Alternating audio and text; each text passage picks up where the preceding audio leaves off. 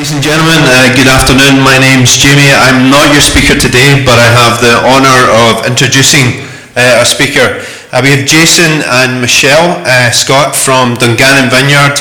They pastor a church which is bringing life not only to their own town but to the towns round about them. So, Jason, why don't we welcome him as he comes up to speak? Brilliant. We doing okay? So I've got a question. How, how many in the room have gone to like from this morning right through at seven? Wow! Well done. Absolutely brilliant. So I'm not going to do any big introduction on what we do or who we are. You're here to do spiritual warfare, right? Cool. Cool. So we'll do that if I can find it. It. Um, it is life. Or we might have to talk about something else. I don't seem to have it. Kids, you know.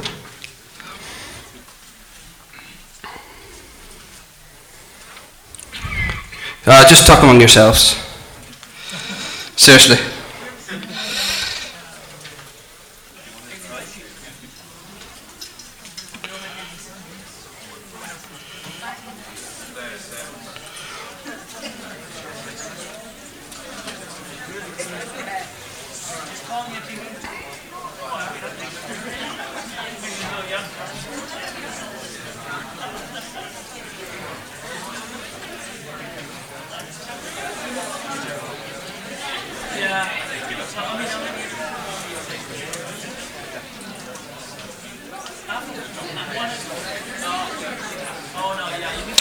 That's quite enough talking, thanks. Oh no. I can't, I can't blame it on spiritual warfare. Everything's going wrong, okay? That's what I would usually do uh, from my background. I come from a Pentecostal background, and um, everything was spiritual warfare. If you couldn't find your kid's shoes going to church, if you spilled the water, or couldn't find your talk, I'm just disorganized. That's why I couldn't find my talk and clumsy and spilt the water. So, okay? Brilliant. Let's just jump straight in. As you know, how many of you moviegoers are just love a great movie? Any Marvel fans? The narrative the story, always a good guy, bad guy. It's right throughout poetry, music, stories, and more so movies nowadays. It sells. But, uh, you know, and I know that uh, they haven't discovered conflict all by themselves. It's, uh, it's not, of course, their gig. It's, uh, there's always been a fight. And let me just start off by reading you some, some descriptions of that fight. John, the Apostle, went exiled to an island for being an absolute pain in the backside to the government at that time. The spiritual curtain of the universe was pulled back for a moment, and he sees a vision. And this is what happens in the vision. In John 12, 7 to 9, it says, Then war broke out in heaven. Michael and his angels fought against the dragon. The dragon and his angels fought back, but he was not strong enough, and they lost their place in heaven. The great dragon was hurled down, the ancient serpent called the devil or Satan who leads the whole world astray. One picture of this warfare where we get this conflict from. So not just the movies, not just the poets, not just the creatives. And then in the Old Testament, the prophet Isaiah, he gets a message from God regarding a specific king. And suddenly the message shifts from the earthly king to something bigger, something wider than just human and an earthly king. And he writes this, How you've fallen from heaven, morning star, son of the dawn. You've been cast down to the earth, you who once laid low the nations. You said in your heart, I will ascend to the heavens. I will raise my throne above the stars of God. I will sit enthroned on the mount of the assembly, on the utmost heights of Mount Zion. I will ascend above the tops of the clouds. I will make myself like the Most High. I will, I will, I will. He says that a lot.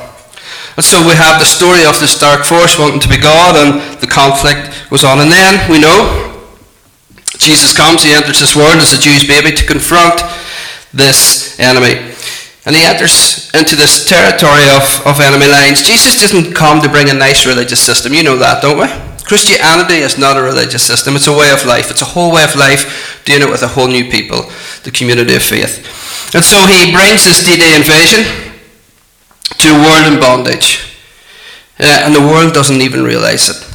And then we enter the script, the new humanity, This is our job. This is our vocation. There is a war going on. But, the, but I want to just, right from the get-go, say that this is not a war of dualism. Sometimes our theology is more wrapped around Marvel than it is the ancient scriptures, right? And there's these two powers opposing each other. That is not the story of the book. It's not the story of the Bible. There's not two equal powers dueling it out. There is one God who has conquered all things. His kingdom has come, his reign is here, he's conquered all things, and therefore it's not fear driven or fear based warfare that we engage with. But we do know that it's a war, and we know that it's going on and on and on until Jesus returns and consummates his kingdom. And so we are an army. Our job and task is 1 John 3 it says, the Son of Man came to what? To destroy the works of the, the evil one, the devil, the enemy, yeah. And then 16, 18, one of my favorite texts, Jesus says, He will build His church, and the gates of Hades will not prevail against him. Again, growing up, I came from this sort of fear-based thing on spiritual warfare where, you know, when we thought and read texts that got there, it was just, hold on to Jesus comes back. Right? The enemy's attacking. Yeah, and, and all of a sudden I soon realized um, and it's pretty simple. Let me ask you a question, uh, anybody in the room, or everybody in the room. When's the last time you were chased by a gate? Regular occurrence, I'm sure. In your culture, you're just sort of walking up the street, up, up pops a gate, and starts chasing you down the road. It's hilarious, right? It's just absurd, but yet so many of us live our lives with that thinking, that theology, that standpoint that, you know, we're just hanging on and, and that all hell is coming. But as I read ancient scriptures, it says this, that the gates of hell cannot stop this unstoppable force called the local church. Is that how you read it? So our job is actually to go behind enemy lines to rescue the battered and broken. What do gates do? They just stay shut, right? To protect and keep people out. And the Bible says gates can't stand, so we go in and rescue the battered and the broken. That's what our job is. So this is us, and here's our talk. How do we get on with it? What's the job, a task? What's the mission for us as Christians, citizens of this great kingdom? I must say that um, it's quite ridiculous I'm doing this talk in, in one way. Um, I got to do it, this talk, similar talk. I have uh, changed it. I did it at uh, Winchester Vineyard uh, in September. I now don't believe anything I said at that time, so this talk's rewritten, and everything here is truth today for you. Is that okay? and so, um, anyway, I have three opinionated uh, adult boys now.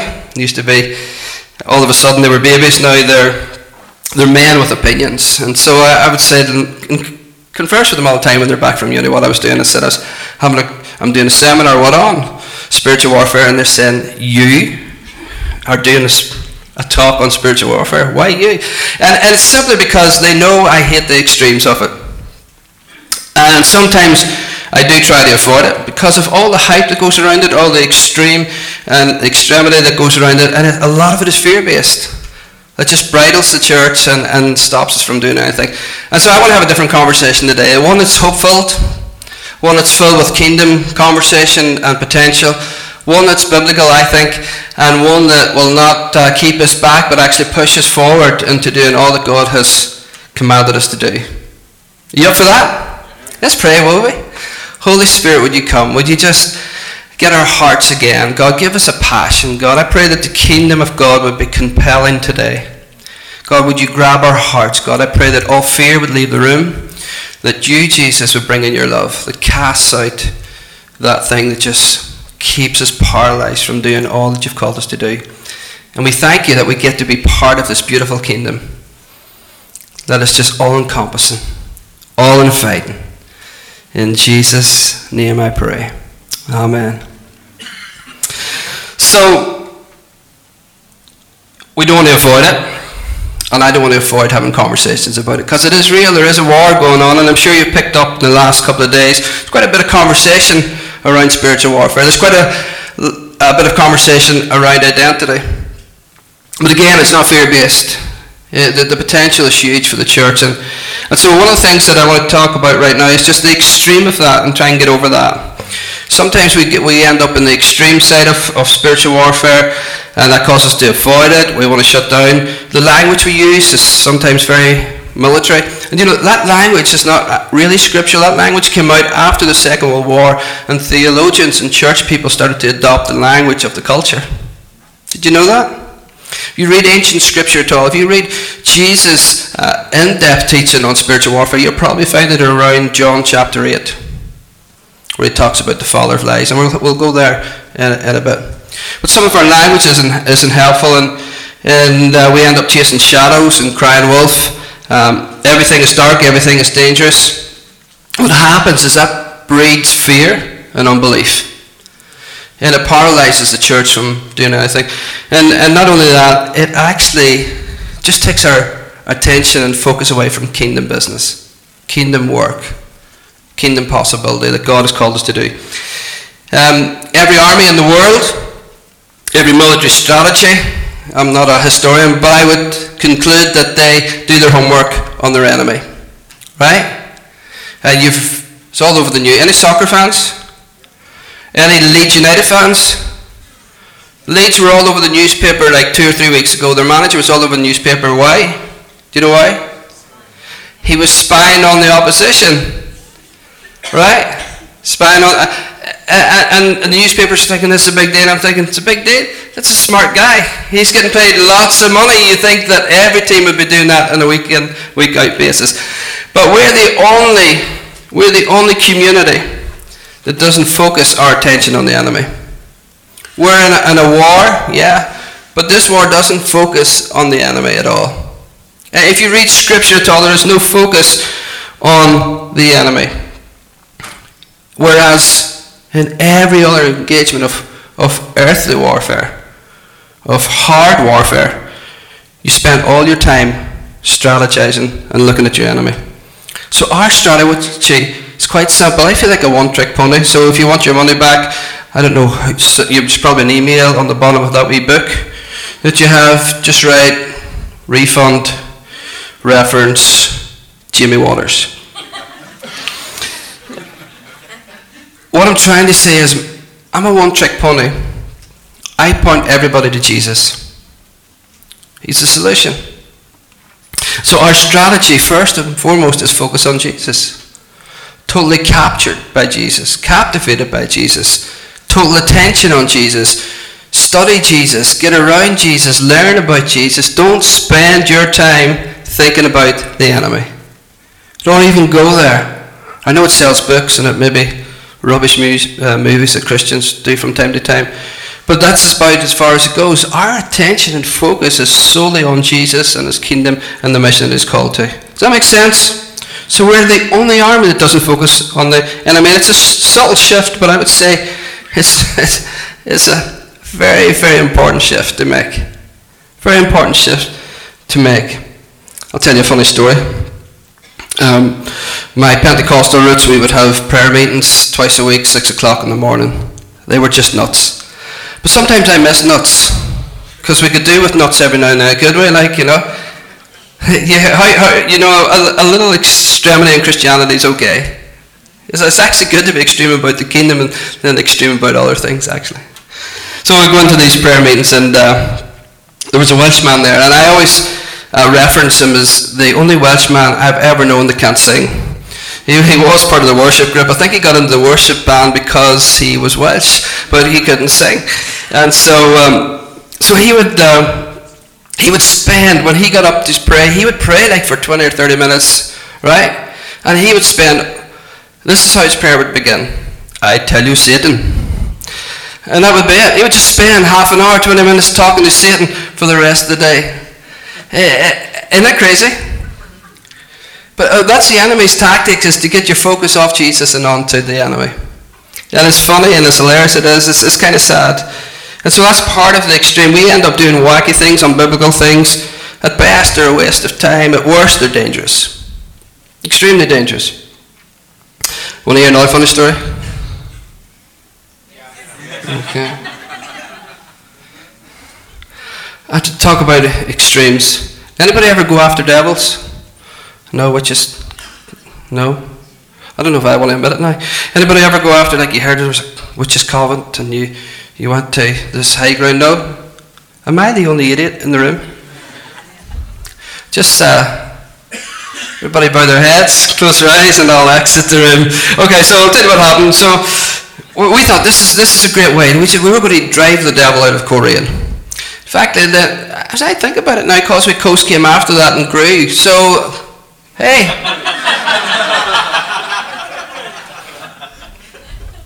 So sort of partial, partially involved in planting Causeway Coast and help Alan write books and trouble.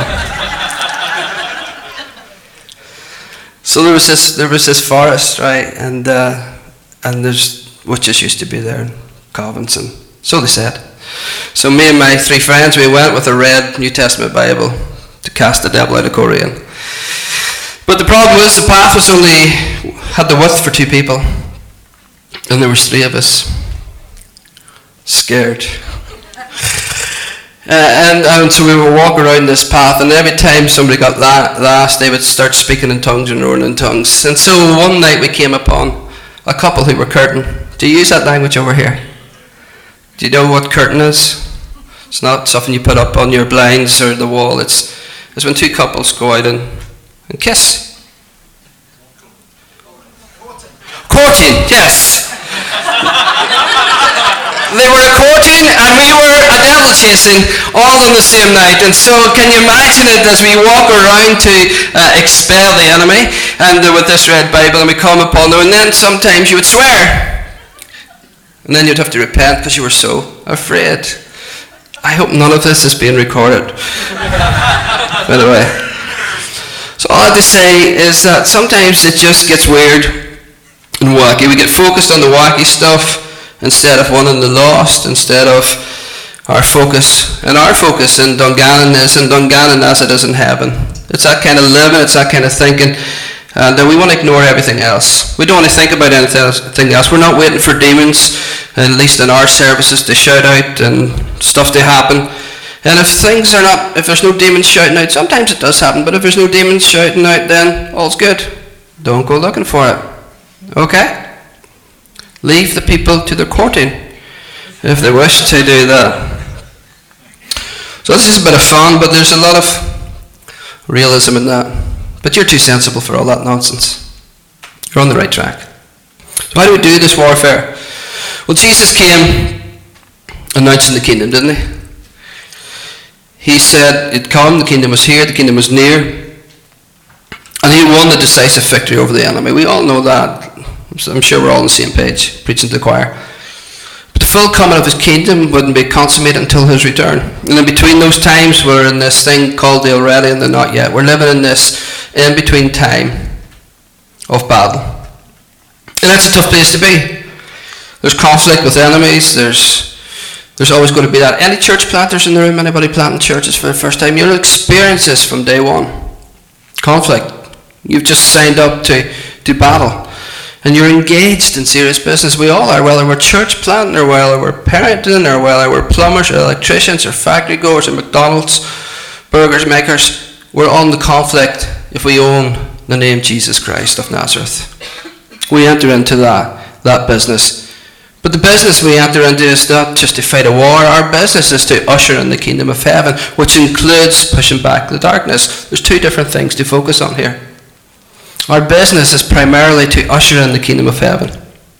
So the life of a disciple, or as the modern language would probably say, an apprentice, somebody who is with Jesus, becoming like Jesus and doing what Jesus is doing. If we're apprentices of Jesus, then this is the business that, that we're in. And this is the life that we have been, been called to. It's a serious business, but it's actually good businesses or good business. We're spiritual warfare actually waiting to happen. Did you know that? That's what happens when you're born again into the kingdom. Your spiritual warfare waiting to happen. What I mean by that, you're you're you're empowered. You have all that you need. You have the Spirit of God who lives inside you. The love of God already is shed abroad in your heart. You have enough. And so, what your job is right away is to start to go and rescue the broken and the battered. That's what spiritual warfare is. And so, right away, when you say yes to Jesus, you're ready to go. You're waiting to happen. You're waiting go behind enemy lines. Jesus, you're part of the church. You're born again by the Spirit of Christ. You're baptized into the church. As Paul writes to the Corinthians, baptized into one family. Then we're part of this family that is ushering in his kingdom. Rescuers, hope bringers, life givers. That is our focus. And it means that we go behind enemy territory. How do we do that? Binding Satan. You've heard a lot about that, haven't we? Again, there's a lot of stuff out there It's just deeply unhelpful, I think. One is if you're if you're doing evangelism or church plants, that you the first thing you do, people tell you is uh, the first thing you do is you go into that city, into that area. If you're planting a church and you get rid of all the demons, those territorial spirits. Anybody ever done that? Yeah, me too. Four of us. It's a lot of hard work, a lot of draining of energy. But the problem is, the people in the next city don't really like you. Think about it. I have. Huh? So what we did is we took them out of Dungan and put them into Coleraine. and then Coleraine put them back into Derry. And then Derry back into Strabane. And so they were being facetious. Do I believe in territorial spirits? Yes, I do. Yeah. Probably good name. Is it helpful to understand their assignments in your community? Of course. They're, the enemy is always up to things. Be aware. Don't focus. Be aware. For us, it's apathy, tired of no dreams, working class young men with no ambition hoping someday that they'll get a benefit scheme that keeps them going and that's life panned out for them. At worst case scenario, it's young boys from 14, 15, 16 years of age taking their lives. Tell me that's not enemy. It becomes a territorial thing because they're, they're there, but, but do we take them head on? No. Again, our focus is not on the enemy. And I don't, don't know about you, but I always want the magic bullet. Do you? I always want the quick fix. Quick fix. I always wanted to just somebody to give me the magic sauce so things can happen and there's no pain and there's no left foot, right foot. But the longer I walk with Jesus, the more I understand that this life of faith, and particularly this life in the kingdom, ushering in this beautiful, all compelling kingdom of Jesus Christ, is more left foot, right foot than it is silver bullet. That it is just that magic bullet. It's blood, it's sweat, it's tears, it's, it's tension. And that's because it's the already and the not yet. It's because we're in, in between. We're, we're, we're craving, all creation is groaning and, and desiring that God's good future would come crashing into our now. And we're tasting it and we're calling it in, and that's the only call we're called to do, is call in the future. That's what we're called to focus in on. That's what we're called to save and to create and to do our best thinking around is to usher in the good future of Jesus Christ into our present age. That's what we're called to do. So taking on territorial spirits, it's not a biblical practice to do that. Prayer walk, great. How many of you prayer walk around your, your city? Your prayer walking isn't to remove the devil, it's actually to invite Jesus into your community. That's a way smarter way to do things. Bring the presence of Jesus into the center of everything. That's what you do when you go on prayer walks. Those are great things. Pray over your community, pray over your city. How many of you do that? Then don't pray to the enemy. Pray for businesses to flourish, right? Pray for schools and education to thrive. Pray that your town would be the best town for your community. It would be a flourishing town, a thriving town with people who are better off. And here's what might sound a little arrogant better off because your presence is there, because you carry His presence, because you're ushering in the kingdom. Is this making sense? Does any of you think you've signed up for the wrong seminar? Kind of awkward to leave now, isn't it? I mean, when I came into the vineyard, the first text of scripture I had memorized right away was John 5 as he looks down at his notes.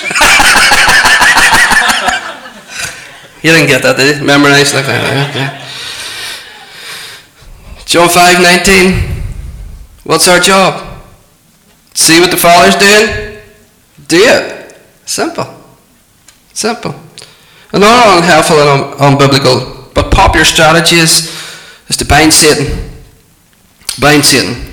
You hear this a lot in intercessory prayer. Man, if we got intercessory prayer wrong. Intercessory prayer is just people who have a passion for kingdom and who are who are focused on it, who have given themselves, set themselves aside to focus and to to um, contend for the kingdom to come, not to spend all their time talking to demons and enemy again.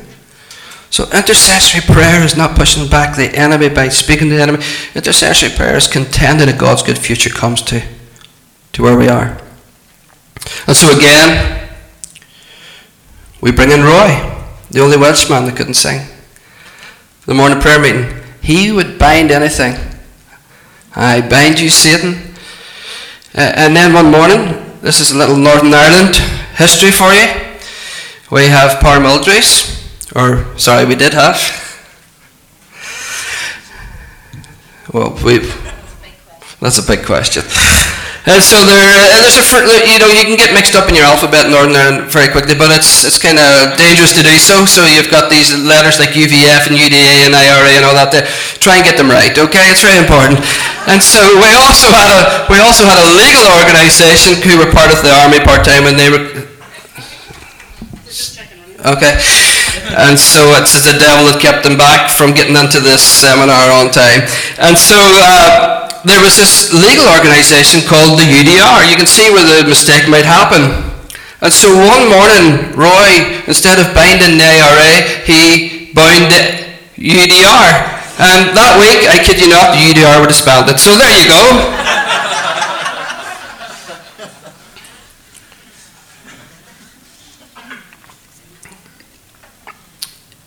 Does come from Scripture that we bind Satan.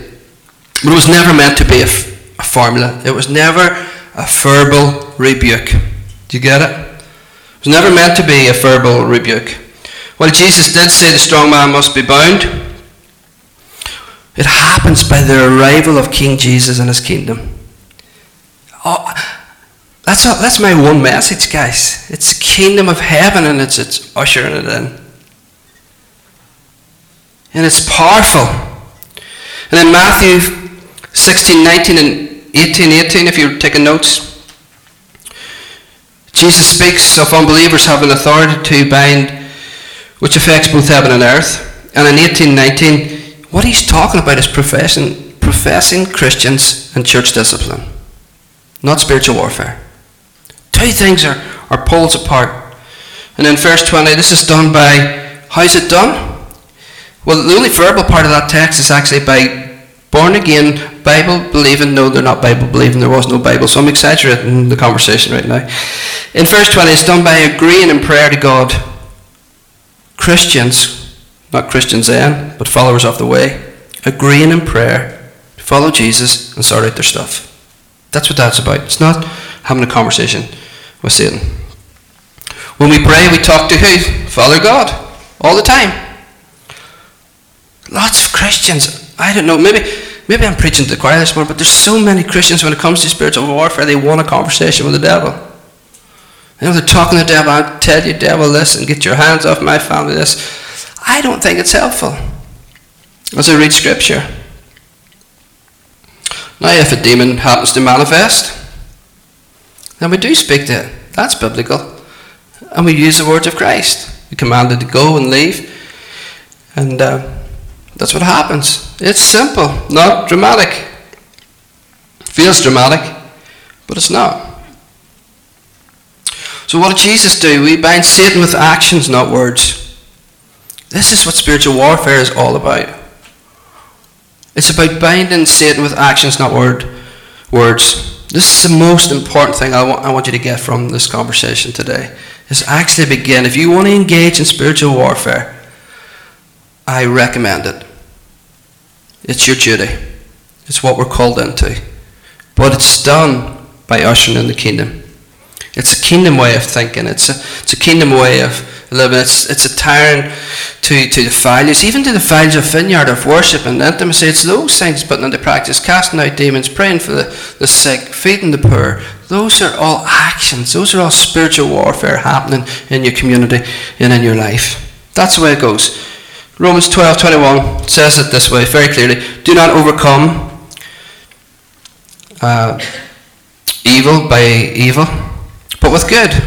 Isn't that what it says? You don't overcome evil by evil, but you overcome evil with good. It's extremely significant verse that tells you how important your focus should be, where your focus should be, what you're about. Where's my focus going to be? Where is your focus? Where is your focus at the moment? Is it going to be on the evil or is it going to be on the good? And we, we need to shift our thinking and our conversations, how we, we talk about our communities, how we talk about our, our cities. You know, I meet too many followers of Jesus that just, just speak negatively over the community. And I'm willing to have a conversation on spiritual warfare. I'm thinking, you're not helping. You're not helping. Go find the good. Go pray the good into your community. It's so easy, isn't it? I mean, I'm the worst. See, when it comes to politics and living in Northern Ireland, I said a lot. Sometimes I'm not kind in my words to when I see politicians, but my job is not to condemn or, or judge. My job is to call in the good. Pray for those who are in authority so that Christ would come and that the enemies, the poverty would leave our community and our town. We have a vision for Dungannon it's kind of wild when I, our vision, one of our visions in Dungannon, that, that poverty would be totally eradicated. That is spiritual warfare. Are you up for that type of spiritual warfare? Huh? See, it's, it was a lot easier for me to walk around woods with a red New Testament and sit up to all hours drinking coffee and talking nonsense. Because there's no responsibility in that. There's no blood, sweat, and tears. There's no left foot, right foot in any of that. Rosaria Butterfield is, um, she wrote a brilliant book on hospitality. It's called Radically Ordinary Hospitality. No, it's not. That's one of the, her significant phrases. The book is actually called The Gospel Comes with the Key of the House. I recommend it to you. She said this, and it reminded me of Romans 12 21. She said, Christians see this world as a host of cosmic struggles against the powers of evil and between the flesh and the spirit, as a place that we are called to make beautiful through gospel grace. Isn't that brilliant? You and I, here's what spiritual warfare is. You and I are called to make beautiful through gospel grace. What a phrase. What a phrase. So, what's spiritual warfare? Spiritual warfare is the behind the scenes reality of what happens when we share the power of the resurrected Christ with our neighbours with our friends, with our politicians, with our family and community leaders, people that we brush up against in gyms and pubs and clubs and sporting arenas. That's what gospel grace does. That's what spiritual warfare is that we share the power of resurrected Christ. That's powerful, isn't it? When you think about spiritual warfare, that is huge. It should tilt your head just a little bit. It gets into your soul and into your heart. That the resurrected Christ would be shared in our communities. How do we do that? Well, it looks different. One of the things that we're learning is spiritual warfare has a lot to do with hospitality. And hospitality has a lot to do with spiritual warfare. We talk a lot about identity in this last couple of days. One of the identities that's been destroyed and eroded in, in most communities throughout the United Kingdom and Ireland is the identity on family. The corrosion of family. And there's a powerful piece in the church that's been lost, and that's just that radically ordinary hospitality. Did you know? I'm going off on one. Can I go off on one? That you know the original architecture of the church? Like if you church, study church history at all, you'll see that church architecture has changed because architecture always shaped the theology, the belief system of the church. So you can see that throughout different denominations. So maybe for us, or you know, a lot of no, no, I'm waffling. Okay, let me just say as, as I want to say it. The Anglican community, so it's, it's long, goes up, altar. That was their theology. Everything was centered around the table, the communion, right? And then fast forward into our 21st century, there's lots in between. I don't have time to go on because I'm going off on a tangent and then I'll, you'll never get me back. But then the, the, the architecture of, of even just the modern church, many churches like if vineyard churches and different churches that are what we call new churches, their architecture is totally different. We have stage, right? Because we're projecting sound out uh, and scripture out, and that reflects our theology. But the, the architecture, the furniture of the first church was simply table and room. Table and room. Everything centered around that. And if you want to engage really in spiritual warfare, I would say open up your home. Share the power of resurrected Christ among family and neighbours and friends over a meal. You want to break down enemy territory and attack Give somebody the key of the door. And invite them in.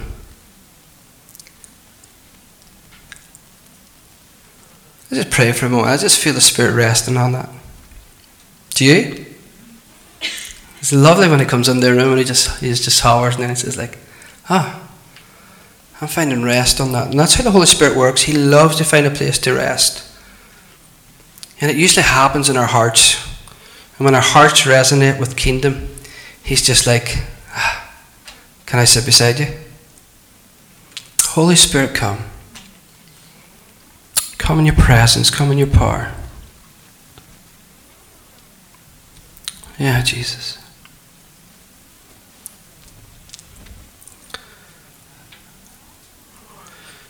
I know it's unconventional to do ministry time right now. I just want to pray for you. Your family's going through um, and upheaval, and you just know it's not. It's just not the natural. It's just. This is just not natural. This is just not normal. The enemy's just having a go at your family. Can I pray for you, just really quickly? Just raise your hand. In fact, I'll not pray for you. Just say to the person, just put your hand on the shoulder and pray for them. Keep your hand up. Come, Holy Spirit.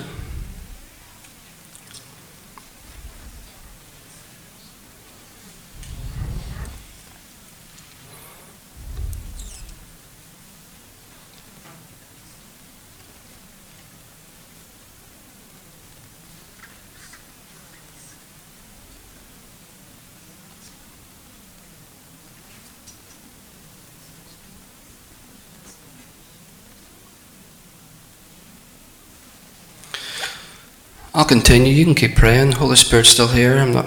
He's not going to leave. So we're at war,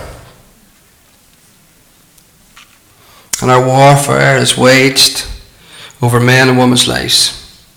But we war just like Jesus did.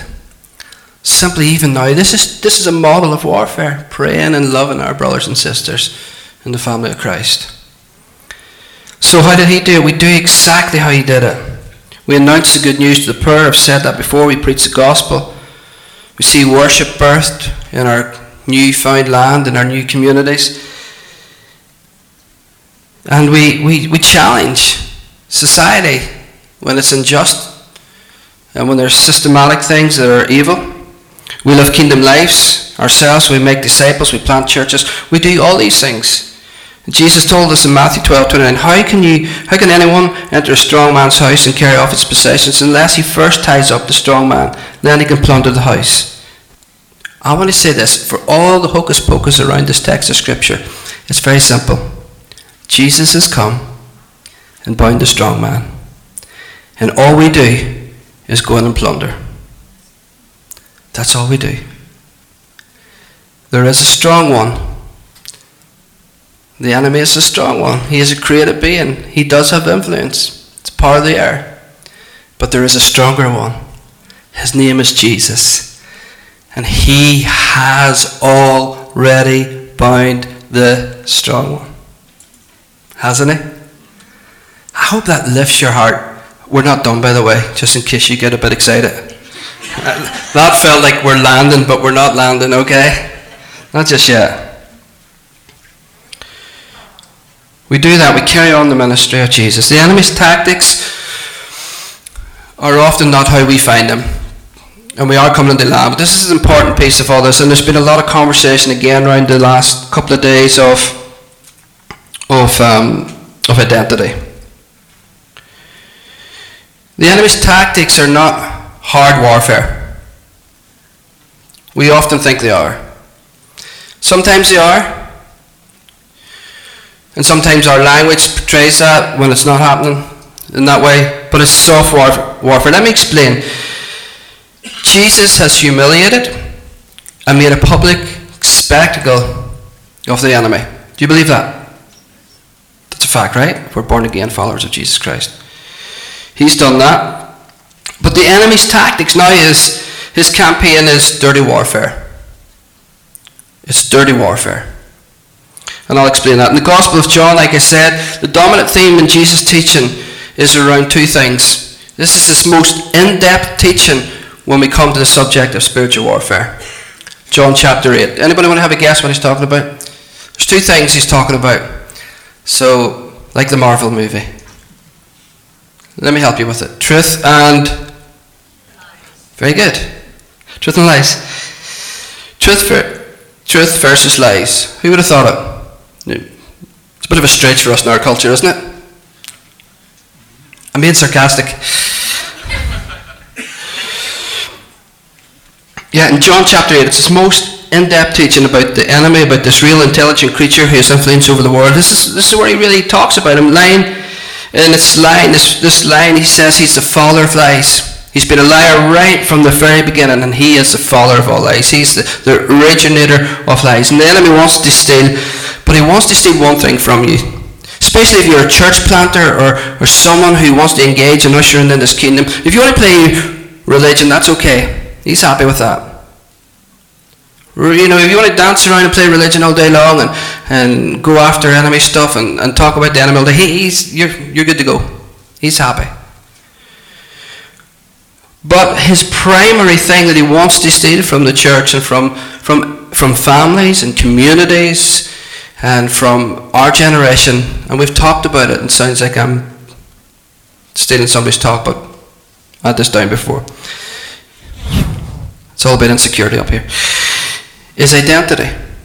It's keeping you blindsided to your primary focus, that is your identity and your calling in Christ. And our, our, our thing is that we, we usher in the kingdom, like I said before, but it's a subtle deception, people. So what we're going to do, just to finish off, I'm going to go through the first three chapters of Genesis.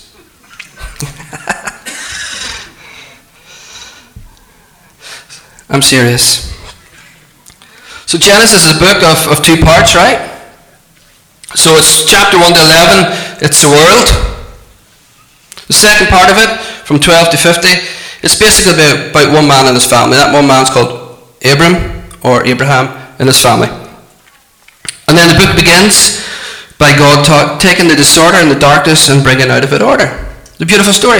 And so the beauty comes and he makes the world flourish.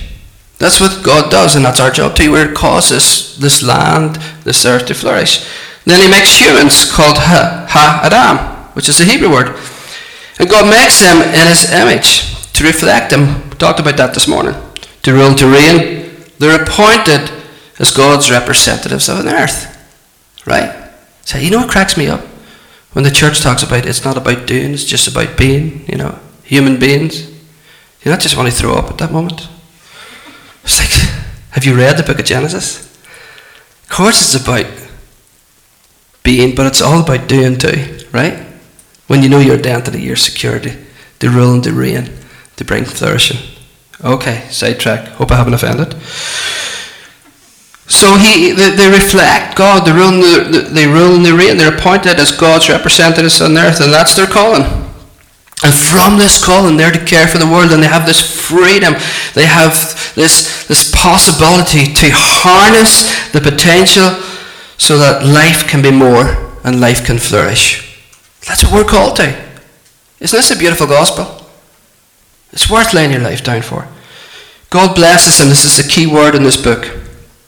And he gives them a place called the garden. And this is the place where they start to bring life and to establish a new world. The freedom to choose now. They start to build this new, this new world.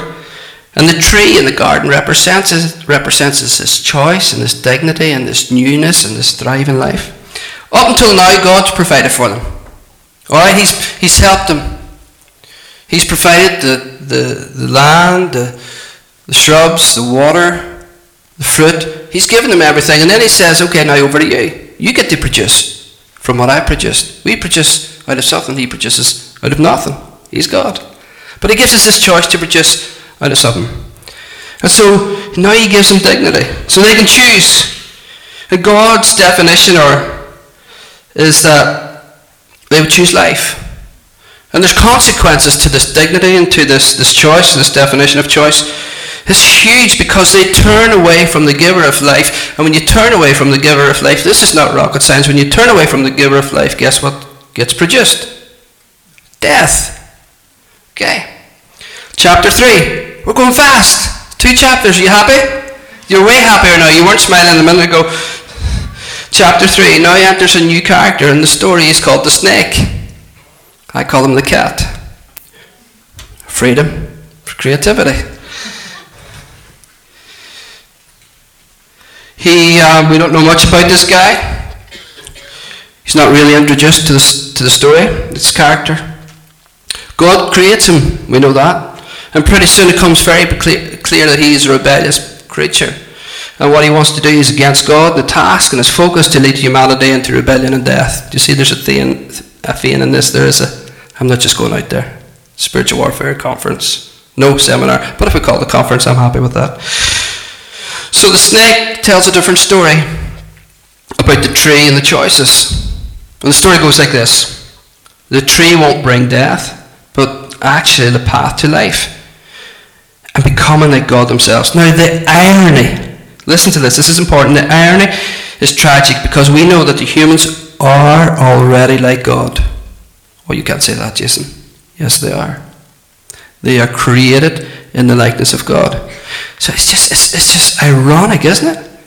He's saying, the enemy's saying that you can become like God if you this, and God has already given them their identity and their calling. Are you with me? identity and calling. That's what the enemy wants to play warfare on. He always has and he always will. And so he does that. And we know from this that the whole thing spirals out of control. First casualty is human relationships. They're now vulnerable. Right? They don't trust each other. Second casualty is intimacy between God and man. They're hiding, they're naked, they, and God comes and He finds them. Story of salvation. They're lost, they hide, God comes, He looks, He finds them. And then they start blaming each other. Stretching our imagination again. Come with me. My point is this that God defines your identity. And the devil tactic or tactic is to get you to forfeit your identity in your calling. That's always been the game plan. When it comes to spiritual warfare, this is the biggie. This is his one and only thing. If he can get you to forfeit your identity in your calling, if you can hand your identity and your calling back, then you settle for best the status quo.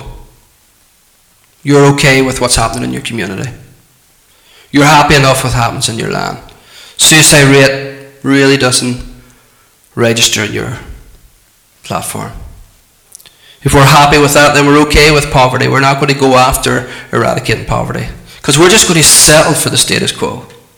Once we hand our identity over, once we hand our calling over, we give up and that's the status quo. But at worst, it's chaos.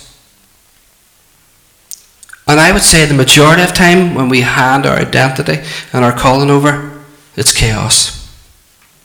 The enemy has license to rampage your community. And so what happens is if you line up with the lie of the enemy, if you line up with the eye, lie of the enemy, sorry, you forfeit yours and all others' future. That's what you do. There's always a connection to this. No wonder the enemy wants to take you out. No wonder he wants you to get confused. No wonder he wants to get a, a foothold in your life. He wants to rob you of this certain thing, and this, this very thing, sorry, of purpose and significance.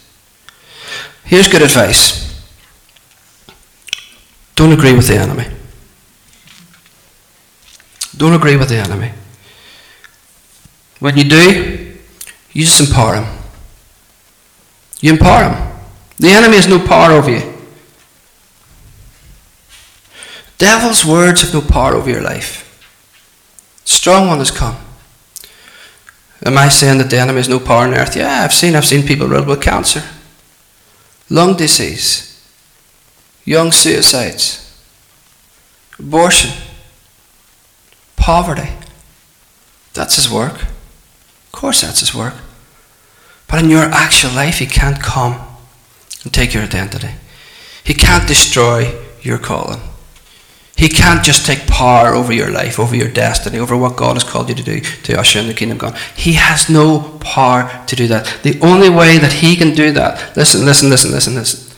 The only way that He can do that is when you line yourself up with the lie of the enemy and give away your identity and your calling. That, my friends, is where the real warfare happens. And that conflict will go on until the day you draw your last breath. Right? On an ongoing basis. So we need to change the way that we think. Right? Don't agree with the enemy. Don't agree with the whispers that he puts into your mind and into your ear. When you do that, you simply empower him. You simply empower him. So what do you do? You don't make agreement at all with them. Back to the garden. Eve's ongoing conversation with Satan. It's then when she says this. Let me read to you. The woman was convinced. Genesis 3 6. The fruit looked so fresh and delicious that it would make her so wise. I've got a question for you just as we close. And I want you to be really honest. Does this sound dramatic? Soft warfare. Let me answer, answer for you. It's not dramatic. It's not dramatic. She hasn't come and whispered to announce God, kill your husband. Nothing like that. Is, does this sound dramatic or am I, am I trying to toy with the text? Let me read it again to you. This is what he comes. He comes and the conversation goes on. He says, he, he says that the woman was convinced. After the conversation, the ongoing conversation with Satan, she was convinced the fruit looked good, so fresh and delicious. So it's not dramatic.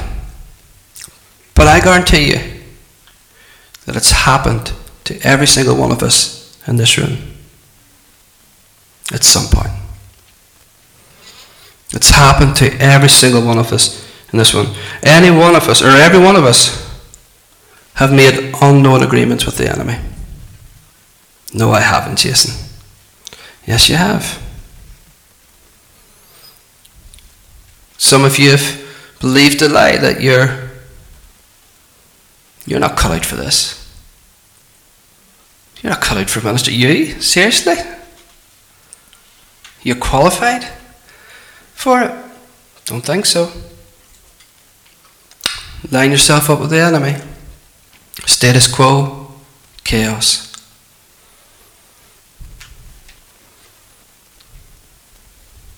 Some of you have grown up in, with no education, called stupid. I was told by a careers teacher that I had two options in life join the army or a YTP scheme. Do you know what a YTP scheme is?